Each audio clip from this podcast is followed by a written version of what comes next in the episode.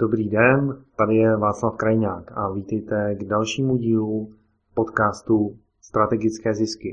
Áno, vítame vás v tomto našom predvianočnom vydaní a to, čo sme si pre vás pripravili a toto je taký, by som povedal, rekordný podcast, pretože ho natáčame nie štvrť roka pred jeho vydaním, ale natáčame ho naozaj pár dní pred jeho vydaním a robíme to preto, že sme sa rozhodli takto live alebo last minute natočiť podcast, ktorý sme nazvali Zhrnutie roka dvetisíc štrnásť. A chceme sa porozprávať o tom, čo fungovalo, čo nefungovalo a podľa toho, ako to stihneme, tak sa pozrieme aj na ten rok dvetisíc pätnásť a čo si myslíme, že čo bude fungovať, čo nebude fungovať a ako si ho naplánovať. Ten konec roku je ideální čas právě zamyslet se nad tím, co v mém podnikání fungovalo, co chci, aby se stalo v tom následujícím roce. Takže pokud jste to ještě neudělali, vezměte inspiraci od nás a pojďme na to. Martine, máš na dnešek připravený nějaký příběh, nebo se rovnou pustíme do toho hutného obsahu a do toho, co nám fungovalo? Pustíme se rovnou do toho hutného obsahu a příběh nějaký určitě vznikne počas celého toho průběhu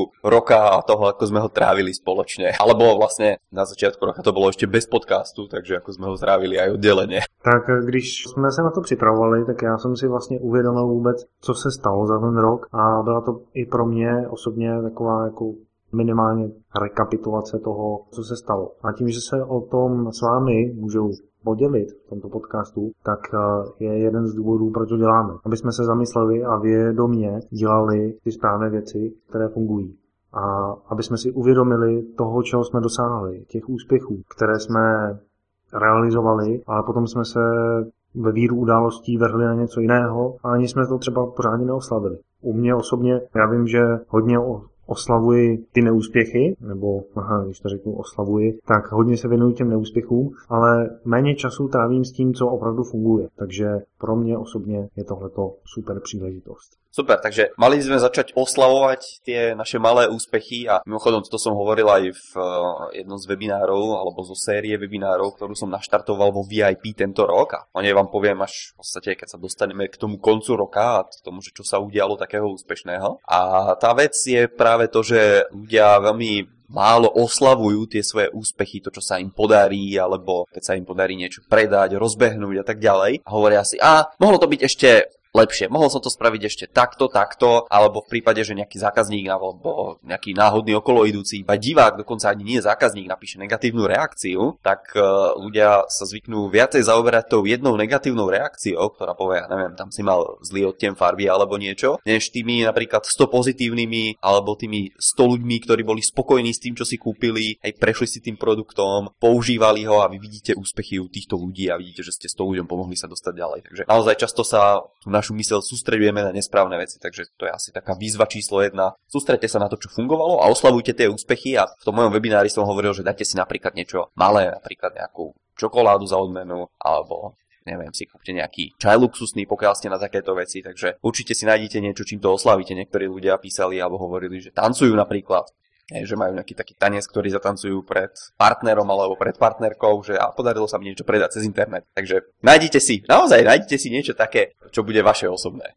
A oslavujte aj tie malilinké úspechy. Dobre, poďme sa pozrieť na to, ako ten rok prebiehal, ako, ako začal a v podstate to, čo bolo u mňa osobne, tak to bola udalosť, ktorá sa volala Digital Summit dvetisíc štrnásť. To bola taká akcia v Prahe za podpory nejakých médií a televízia, noviny nejaké tam boli a organizoval to David Kirsch. On si pozval osem hostí, pokiaľ si dobre pamätám, a každý mal jednu jednohodinovú prednášku počas toho dňa. No a na konci bola ešte nejaká panelová diskusia, kedy sa účastníci mohli pýtať nejaké otázky týchto ľudí. Takže tým pádom, že to bola akcia, ktorá bola naživo pred necelých tisíc ľudí, tak čo sa týka toho marketingového davu, tak to bolo podľa mňa jedna z takých najväčších akcií, na ktorých som prednášal a bolo to jeden z tých najväčších davov, pred ktorými som mal možnosť stáť. A teraz prichádza na rád otázka, že čo fungovalo a čo nefungovalo. A čo fungovalo? Tak fungovalo dobre, samozrejme, že šírenie toho know-how medzi tých ľudí, to bola jedna vec, dostať tisíc ľudí, platiacich ľudí na jedno miesto, to je zase ďalšie pozitívum. Čo ďalej fungovalo, takže tam boli médiá. Tým pádom, že to bolo robené za podpory médií, tak mi môj strýko zo Slovenska volal, že ma v televízii videl hovoriť niečo. Hej, takže to bolo také trošku aj prekvapenie pre mňa, že sa aj ten môj príspevok alebo niečo z toho, čo som tam robil interview s televíziou, dostalo naozaj do živého vysielania, už z hlavných správ niekedy večer. A tie pozitíva ešte, ktoré z toho boli, takže som naozaj mal možnosť si utvrdiť to moje postavenie, alebo napríklad ako to nazvať, že sa venujem blogom. Hej, to znamená, že som známy tým, že mám rozhľadňu, mám blog, ktorý sa venuje blogovaniu, mám kurz ako na blog a všetky veci, ktoré sa týkajú blogovania, takže bola možnosť dostať sa medzi ďalších ľudí. Ale mohli by sme si povedať teraz aj, čo nefungovalo.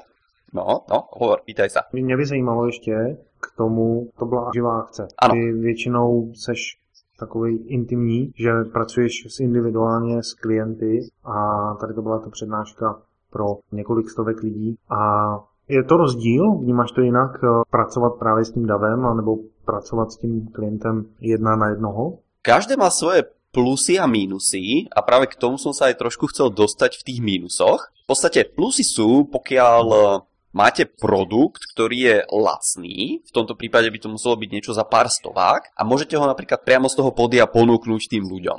Hej? Ale, a dostávame sa aj k tomu mínusu potom, že keď pracujem s človekom jeden na jedného, alebo s nejakou menšou skupinkou, v podstate na začiatku roka to bývajú nakopnutia, kde býva maximálne desať ľudí, s ktorými sa bavíme o tom, čo zase za posledný rok fungovalo, čo nefungovalo a strávime spolu akoby trošku dlhší čas, je to taký mastermind, tak tam pri tej menšej skupine, alebo aj keď s jedným človekom o niečom konzultujem, tak sa môže venovať priamo posunutiu toho jeho biznisu dopredu. Kdežto čím je to množstvo ľudí väčšie, tým musíš robiť aj tú prednášku všeobecnejšie. Hej. Ďalšia vec, čo je pri tisíc ľuďovom publiku, neviem ako to nazvať, jednoducho keď tam máš tisíc ľudí, tak to je pracovať so všetkými tisíc ľuďmi. Takže to je niečo, čo som sa naučil v podstate od ľudí, ktorí mi hovorili, ja som tam mimochodom aj na pódiu s Karlom Gottom raz a potom som išiel do publika sa pozrieť, jak spieva a tak. A bol tam jeden človek, čo sa venuje psychológii, sme sa poznali, ja som stál vedľa neho a on mi hovorí, že a vieš, v čom sa líši ten Karel Gott od tých ostatných spevákov, prečo je on taký populárny a tí ostatní iba prišli, zaspievali, odišli a ostatní si povedali, že dobre a všetci sa tešili na toho Karla Gotta. Ja na neho pozerám, že no povedz mi, že prečo? No všimni si, čo on robí. On pracuje s tým publikom. On sa tých ľudí pýta, nechá si od nich nejakú reakciu, spätnú, hej. Takže pracuje s publikom, naozaj komunikuje s tými ľuďmi, aj keď ich tam mal desaťtisíc pred sebou, tak aj napriek tomu on vedel, ako s tým publikom pracovať. A toto je tá vec, ktorá jeho odlišuje od tých ostatných spevákov, ktorých nejako tak možno vnímame, že existujú, že sú tam, možno prídu, niečo zaspievajú a odídu z toho pódia. Tak to práve tá práca s tým publikom. Takže to som si musel dať pozor, aby som to začal nejako praktikovať. Myslím, že s Andreou Vatkerty som o tomto komunikoval. Pre tých, čo sú zo Slovenska, tak vedia, že to je v podstate asi najpopulárnejšia televízna moderátorka, rozprávala sa aj s prezidentom Obamom napríklad, keď bol na Slovensku a s takýmito prominentnými osobnostiami. Takže s ňou sme troška nejaké veci nacvičili, zistili sme, ako to má fungovať, čo to má fungovať a samozrejme bola tam aj táto práca s publikom, aby som si na to dával pozor. Takže to by bolo z tých rozdielov, že naozaj čím je tá skupina väčšia, tým je to všeobecnejšie a to už zachádza do toho mínusu, že potom neviete, že či ste tým ľuďom naozaj reálne pomohli, tak ako ste mali. Toto sa dá dosiahnuť tak, že by ste sa tých ľudí popred spýtali, že dobre, o čom chcete prednášku, lenže ja som tú prednášku musel mať napríklad týždeň vopred hotovú, pred celou tou akciou, hej, musel som poslať slajdy do réžie, aby vedeli, čo budú premietať, ako to bude vyzerať, s čím budú pracovať. Takže z tohto pohľadu sa dostávame k tým mínusom a tým mínusom naozaj podľa mňa bolo tým pádom, že som zvyknutý pracovať jeden na jedného a vidieť tie výsledky, tak tuto bol obrovský dav, kde potom je otázne, ako ďaleko sa tí ľudia dostali a potom je aj otázne, že či zrovna tá moja prednáška im pomohla v tom ich živote. Dostal si nejakú spätnou vazbu od tých lidí, kteří tam byli jednak hned po té přednášce a potom třeba týden potom napsal někdo e-mail, prostě, ale Martine, stálo to za to, prostě paráda. Aha, ako tým pádom, že tam bolo obrovské množstvo ľudí, tak si, jak to povedať, nájde sa tam určité percento ľudí, ktorí sú zrovna tí, čo sto percent potrebovali počuť práve túto prednášku. Pri tej mase ľudí jednoducho sa nájde určité percento ľudí. Takže tie reakcie, čo boli okamžite potom po skončení, tak prišli za mnou ľudia, ktorí povedali, že podľa nich, alebo po skončení aj celej tej akcie, prišli za mnou a povedali, že podľa nich to bola najlepšia prednáška. A potom som si čítal akoby na internete reakcie aj ostatných ľudí, ako sa to vyvíja a u každého tam boli napísané nejaké plusy, nejaké mínusy. A čo som bol prekvapený, tak neviem, či u mňa bolo nejaké mínusko alebo tak nejako. Určite to nebolo označené akoby finálne tou väčšinou ľudí za najlepšiu prednášku. I keď hovorím, že osobne za mnou prišli nejakí ľudia a osobne mi povedali, že tak podľa nich, že toto bola naozaj tá najlepšia prednáška. A čo som bol prekvapený troška, tak myslím, že pri mňa tam ani nebolo žiadne mínus. Hej. Ale nebolo tam zase ani veľa tých plusov uvedených, takže hovorím, že bolo to spôsobené podľa mňa tým, že to musela byť nejaká taká všeobecná prednáška. A jaký ty z toho máš pocit? Z toho, my jsme, když jsme vlastně se připravovali na tohle vysílání, tak ty z toho vzal, jako, že to pro tebe byla jedna z těch zásadních akcí, která byla hned na začátku roku, bylo tuším v lednu, že? A jaký z toho máš ty pocit? Šel bys do toho znovu? Má to smysl dělat takovýhle akce?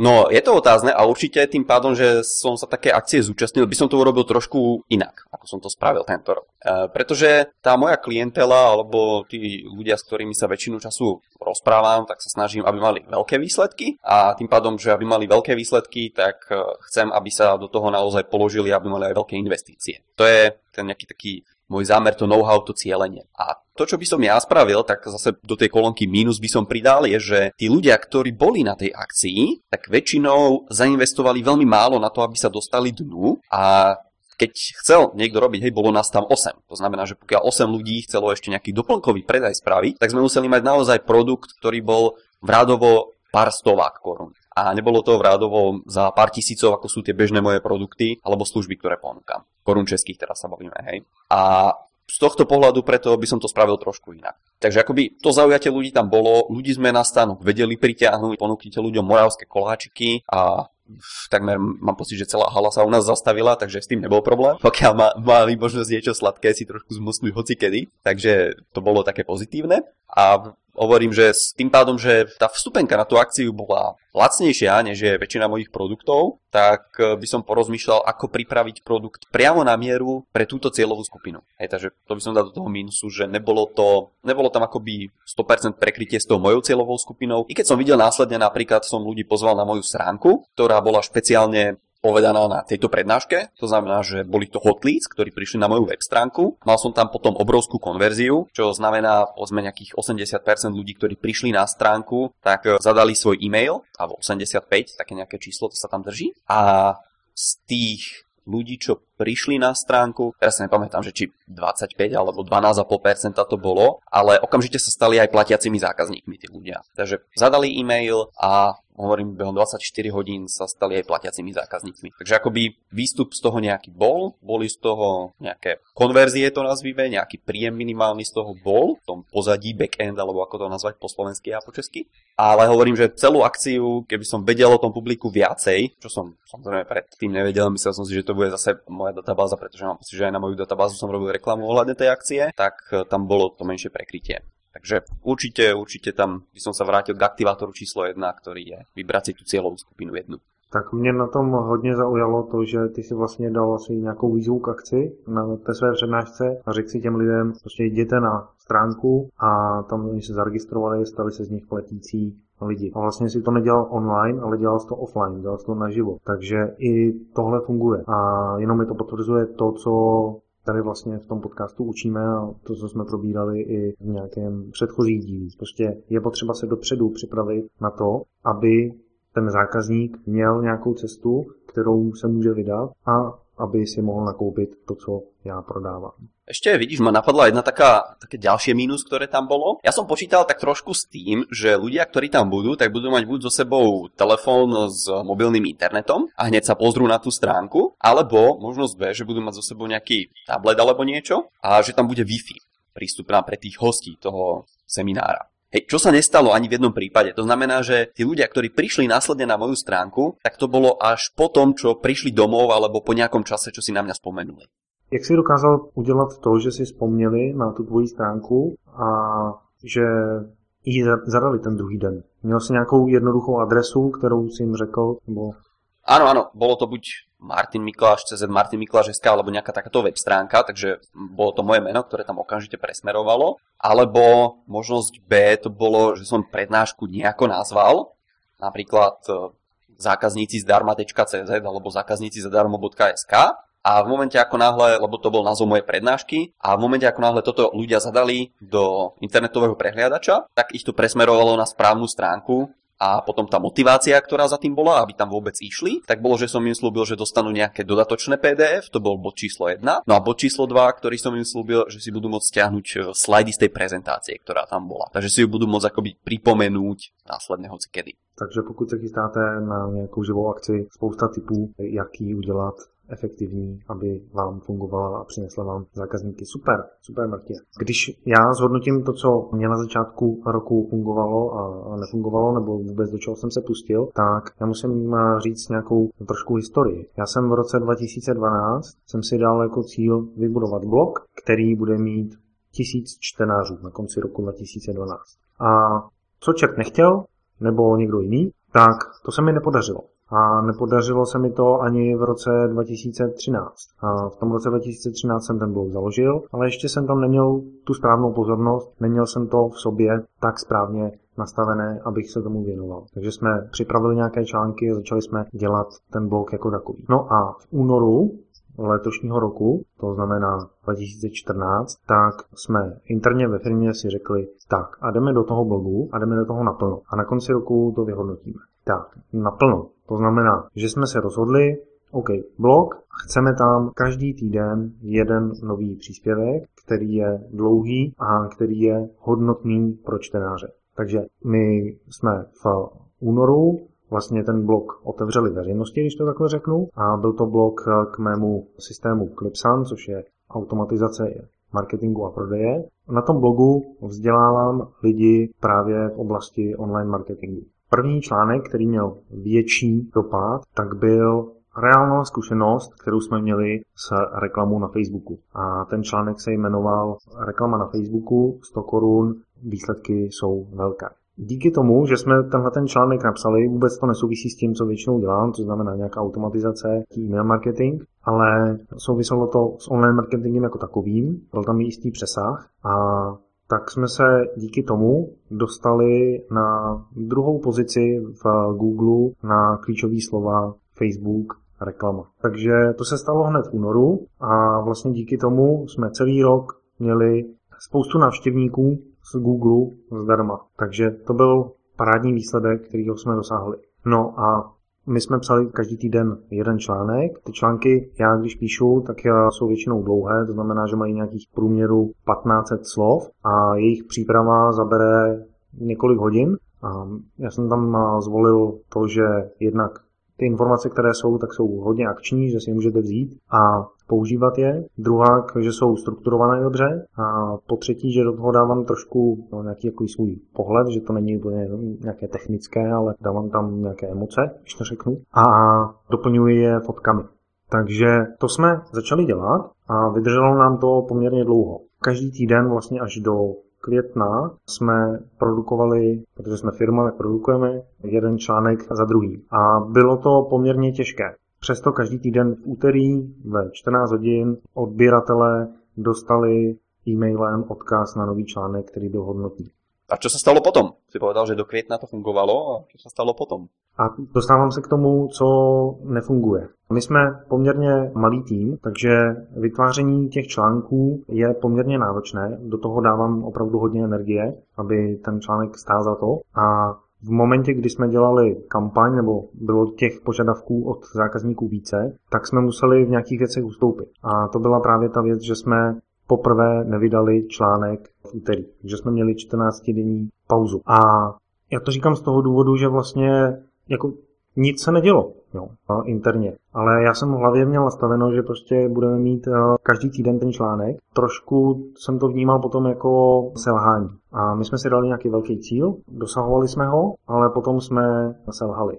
Možná to je dobře, nebo možná to dobře není, že jsme si dali takový velký cíl, ale to selhání potom dělá nepěkný věci, že já jsem začal přemýšlet nad tím, jestli to má smysl, proč to vůbec dělám. Zbytečně mi to bralo energii. Takže kdybychom se na začátku rozhodli, budeme dělat jednou za čtrnáct dní, tak by to bylo úplně v pohodě. A naši čtenáři by byli spokojení a my interně bychom to také zvládali a nedošla by tam k tomu selhání. Takže můj tip je, nepřeceňujte svoje síly.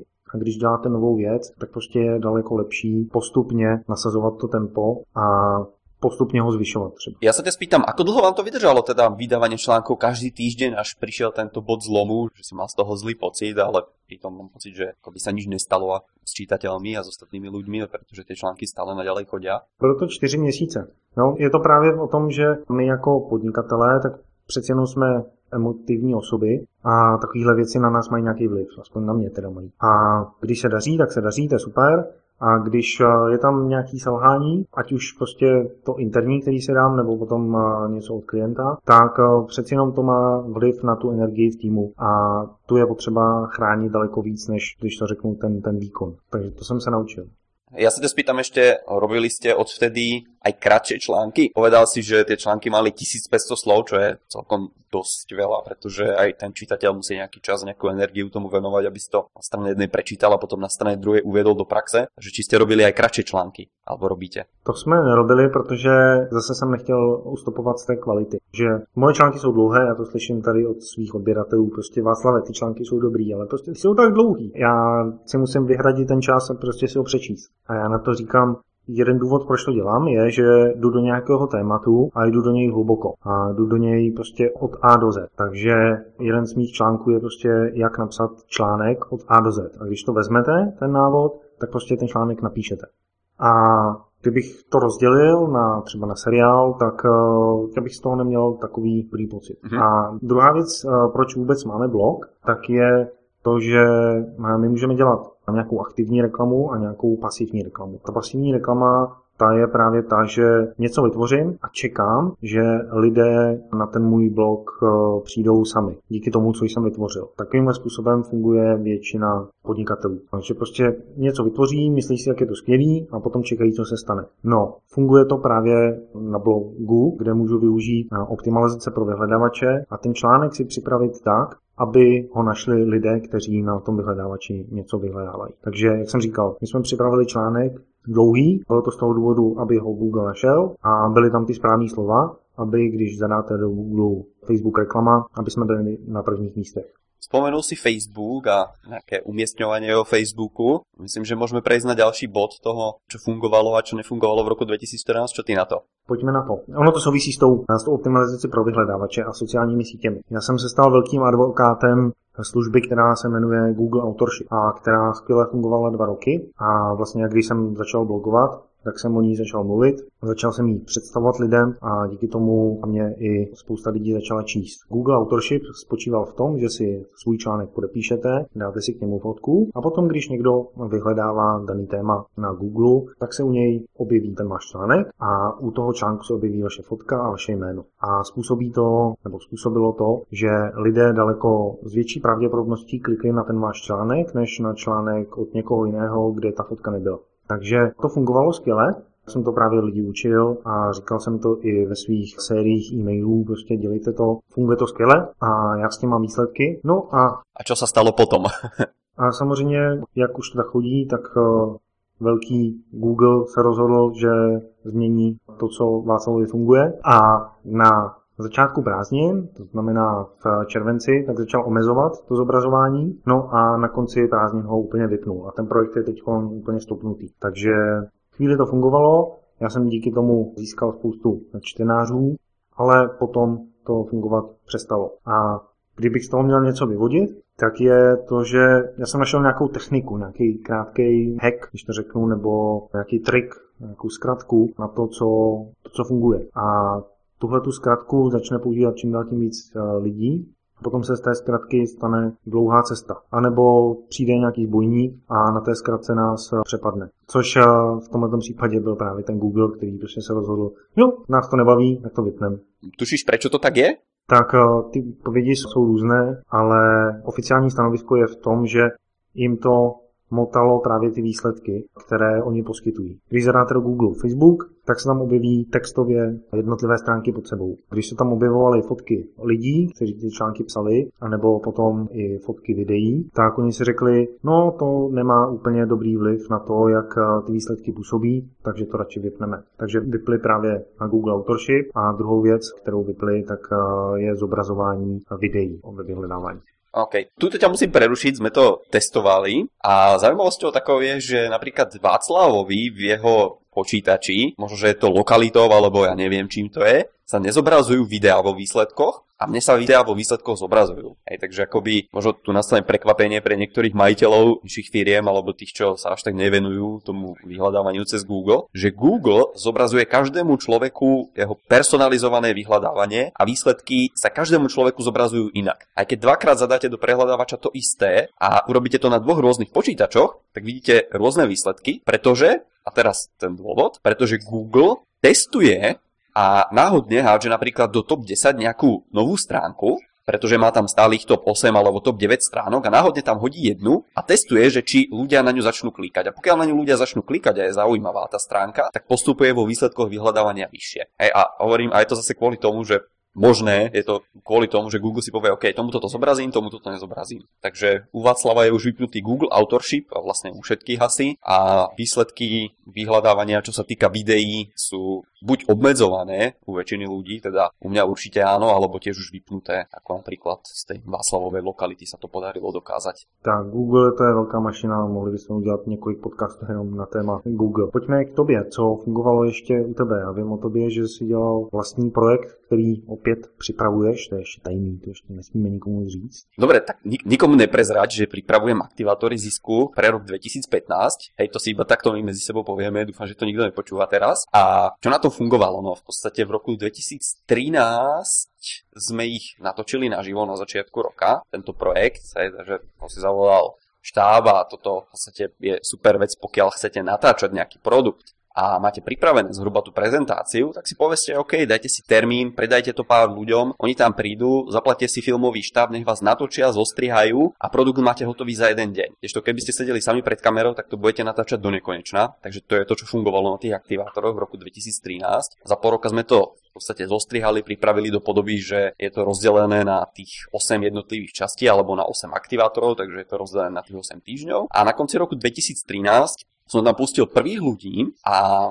to bolo dva mesiace pred koncom roka, kedy sme uskutočnili aj predaj, aj, aj tento kurz. A potom štyri mesiace po začiatku roku dvetisíc štrnásť, a vlastne ne, dva, dva mesiace po začiatku roku dvetisíc štrnásť, takže hneď vo februári, počesky v únore, som otvoril aktivátory zisku pre rok dvetisíc štrnásť. A ten rozostup, ktorý bol medzi tou verziou dvetisíc trinásť a dvetisíc štrnásť, bol prakticky štyri mesiace. A toto sa mi ukázalo ako veľmi krátka časová doba medzi tými výsledkami, ktoré som dosiahol v roku dvetisíc trinásť, medzi tými predajmi a zaujatím publika a medzi tým, čo som dosiahol v roku dvetisíc štrnásť. Takže pokiaľ budete dávať nejakú energiu, nejaký čas a peniaze do toho, aby ste urobili takýto launch a boli ste úspešní, tak ďalší robte naozaj až s väčším odostupom, ako som to urobil ja. Čo si urobil ty v tomto smere, Václav? Tak ten tvůj produkt, to je vlastne veľmi cena marketingová studie nebo nástroj pro firmy, které chtějí posunout svůj marketing kupředu. My se o tom ještě budeme bavit.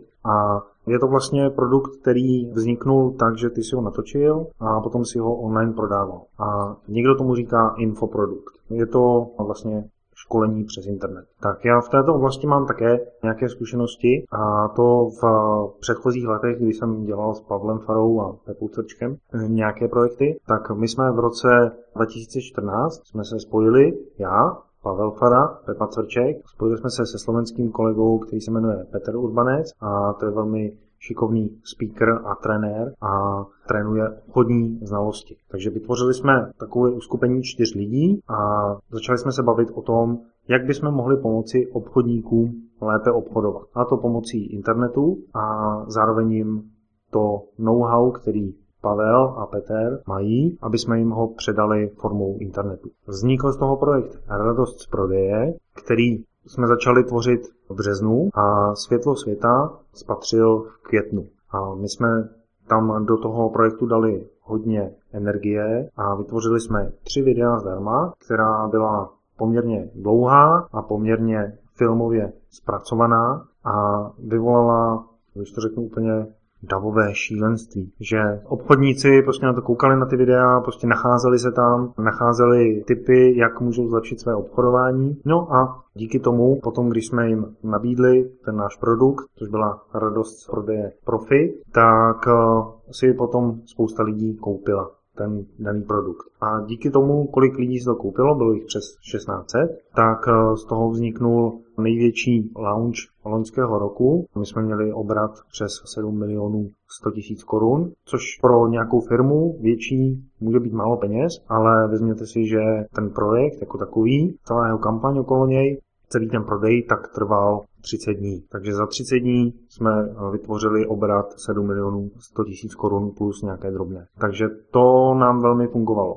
Co tam bylo skvělý na tom, tak bylo to, že jsme se spojili čtyři podnikatele, jak jsem říkal já, Pavel Fara a Pepa Crček a Petr Urbanec, čtyři šikovní chlapy, kteří měli společnou myšlenku a každý se soustředil na nějakou část toho projektu. Pepa Crček ten měl na starosti kameru a prostě toho scénář. Já jsem měl na starosti online a Facebook reklamu a tak podobně.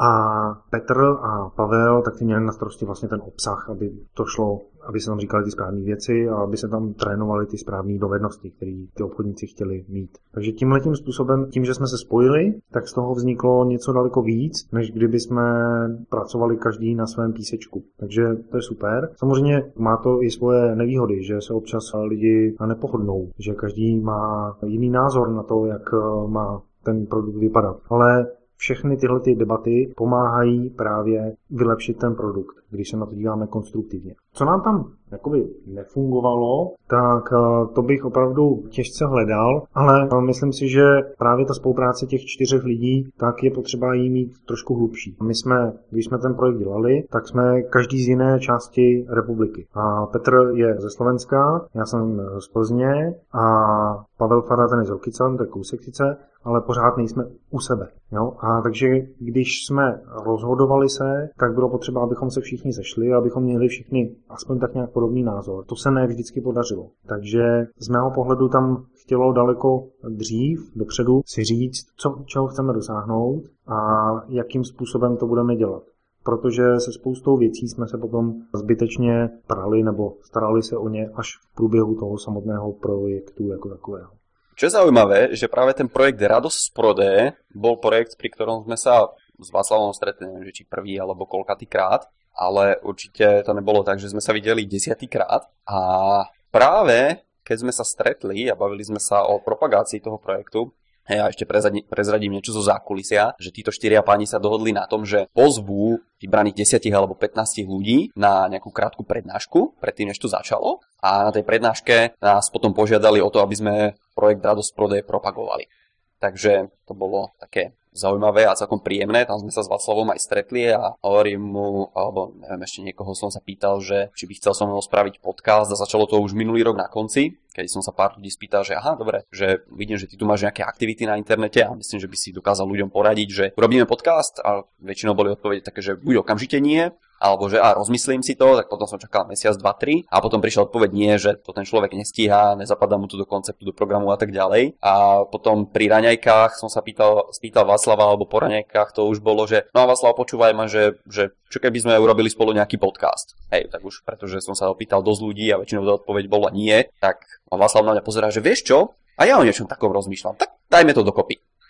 Takže čo by si povedal, že nám fungovalo a čo by si povedal, že nám nefungovalo doteraz za to krátké fungovanie toho nášho podcastu? Tak fungovalo nám to, že jsme se našli a to, že jsme se naladili. To si myslím, že bylo super, protože jak jsem začal dělat blog, vlastně, o tom jsem říkal, tak jedna z dalších forem marketingu, která funguje a funguje dobře v zahraničí, tak je právě podcasty. Tvorba podcastů jako teď právě poslouchá. A má to tu výhodu, že každý si nemá čas přečíst článek, věnovat mu celou pozornost. Každý nemá čas podívat se na nějaké dlouhé video, ale spousta lidí si může podcast stáhnout do mobilu, poslechnout si ho v autě, anebo při ranním běhání, nebo při sportování. Takže tohle to mě hodně zajímalo a zároveň jsem chtěl procvičit svá slovíčka, své řečnictví. Takže to byly dvě věci, které mě na tom zaujaly a hodilo se mi to v hlavě a říkal jsem si prostě, s kým bych to tak jako mohl dělat a Martin, ten mi byl sympatický, už ten chlapík s tím kloboukem. My jsme se viděli v kampani u Pepy Crčka vlastně před rokem, úplně poprvé. Přišlo mi tam, že Martin je takový jakože rychlej k věci a moc tam nebo kecává ty věci okolo, takže to mi bylo sympatický. Takže jsme si na sebe zvykali, několikrát jsme se potkali virtuálně na Skypeu a řekli jsme si, o čem by to mohlo být, na co bychom měli zapomenout A samozřejmě jsme to na to zapomněli. I o čem budou ty první podcasty. Tím, že Martin je prostě orientovaný na výsledky, tak prostě jsme říkali, honem rychle, pojďme něco točit. Já jsem říkal, prostě nemám čas, já mám tady tu kampaň, musím se tomu věnovat. A Martin říkal, no a co? Tak pojďme natáčet a uvidíme, jak to půjde. No, takže my jsme se do toho pustili. V podstatě jsme natáčeli první podcast. Já jsem to měl vnitřně daný tak jakože testovací, že ho smažem. No, a Martin říkal, no to je super, tak šup s ním na internet. Takže tenhle ten přístup mi přijde hodně konstruktivní a hodně posouvající dopředu. To, co nám právě fungovalo, tak bylo to, že to Martinovo nadšení a ta práce je dopředu, tak díky tomu jsme vytvořili několik nahrávek, ještě předtím, než jsme vlastně spustili stránky, ještě předtím, než jsme věděli, jak se ten podcast bude jmenovat.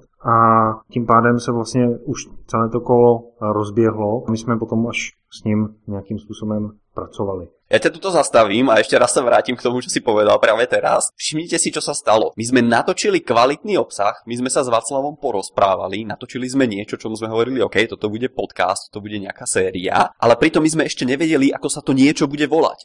Hej, takže nebolo to niečo, čo by nás zastavilo, nebola to obrovská prekážka, že nevieme, že nemôžeme na začiatok povedať vítame vás u podcastu Strategické zisky číslo pätnásť, táto časť to je, alebo šestnásť, to je jedno. Nebolo to niečo, čo by nás zabrzdilo alebo nejako spomalilo. Jednoducho sme si povedali, OK, natočíme pár častí, aj tak potrebujeme vedieť, aké tempo to bude mať, či stíhame jednu časť polhodinovú za týždeň, alebo jednu hodinovú, alebo jednu polhodinovú za dva týždne. A nemali sme web stránku, nemali sme premyslené ešte, ako budeme s tým podcastom pracovať. A ďalšia vec, Václav už to naznačil pri tej radosti z prodeje, že bol toho názoru, aby sa vopred ľudia ešte stretli, veľa vecí ešte dohodli a potom, aby sa to za behu neriešilo. A ja som zase taký opačný typ, takže neboli by sme dneska pri podcaste číslo pätnásť, ale boli by sme o štyri alebo päť podcastov možno pozadu, pretože by sme ešte trošku uvažovali, že pôjde to, nepôjde to, je to dobré, není to dobré, nahrávali by sme niečo znova, mazali by sme nejaké časti, ale taká tomu prístupu, že sme si povedali, OK, dáme to von, uvidíme reakcie ľudí, uvidíme, ako budú spokojní. Rozbehneme to, tak sme okamžite rozbehli ten podcast. A my tu máme ešte jednu vec, o ktorej sme chceli povedať, že či funguje, či nefunguje, alebo ako nám to fungovalo v roku dvetisíc štrnásť, ale z časového dôvodu sa obávam toho, že to budeme musieť nechať do ďalšej časti. Já si myslím, že to bude ideální, takže teď jsme pro vás připravili to úplně nejdůležitější a to něco, co se úplně mně osobně nepovedlo. Aby jste se o tom dozvěděli, tak je potřeba, abyste si poslechli další díl našeho podcastu. Ja do toho, Václav, tebe trošku skočím, ale ty nevieš, že keď som ja v roku dvetisíc deväť začínal s blogom, tak aj ja som mal rovnaký úspech. Tiež sa mi niečo také nepodarilo a vidíme, že sa to bude opakovať v roku dvetisíc pätnásť a v nadchádzajúcich rokoch stále viacej a viacej. O tom si povíme právě v příštím podcastu. Takže uslyšíme se za týden. Do té doby napište nám, jak se nám s naším podcastem daří. Napište nám komentář, co jste si odnesli z dnešního dílu. Jděte na strategickézisky tečka es ká nebo .cz. Nechte nám komentář, dejte nám like a těšíme se na vás v dalším díle. Bude to poslední díl roku dva tisíce čtrnáct, takže hurá, hurá, těšíme se na to. Presne tak, vypočujte si ten ďalší diel, pretože sa dozviete, čo v budúcnosti bude fungovať, čo v budúcnosti podľa nás nebude fungovať a ako to čo najviac vylepšiť. Takže šťastné a veselé sviatky, pokiaľ ste si stihli túto časť vypočuť pred sviatkami a pokiaľ vypočúvate v novom roku, tak úspešný rok dvetisíc pätnásť. Do počutia o týždeň. Do počutia.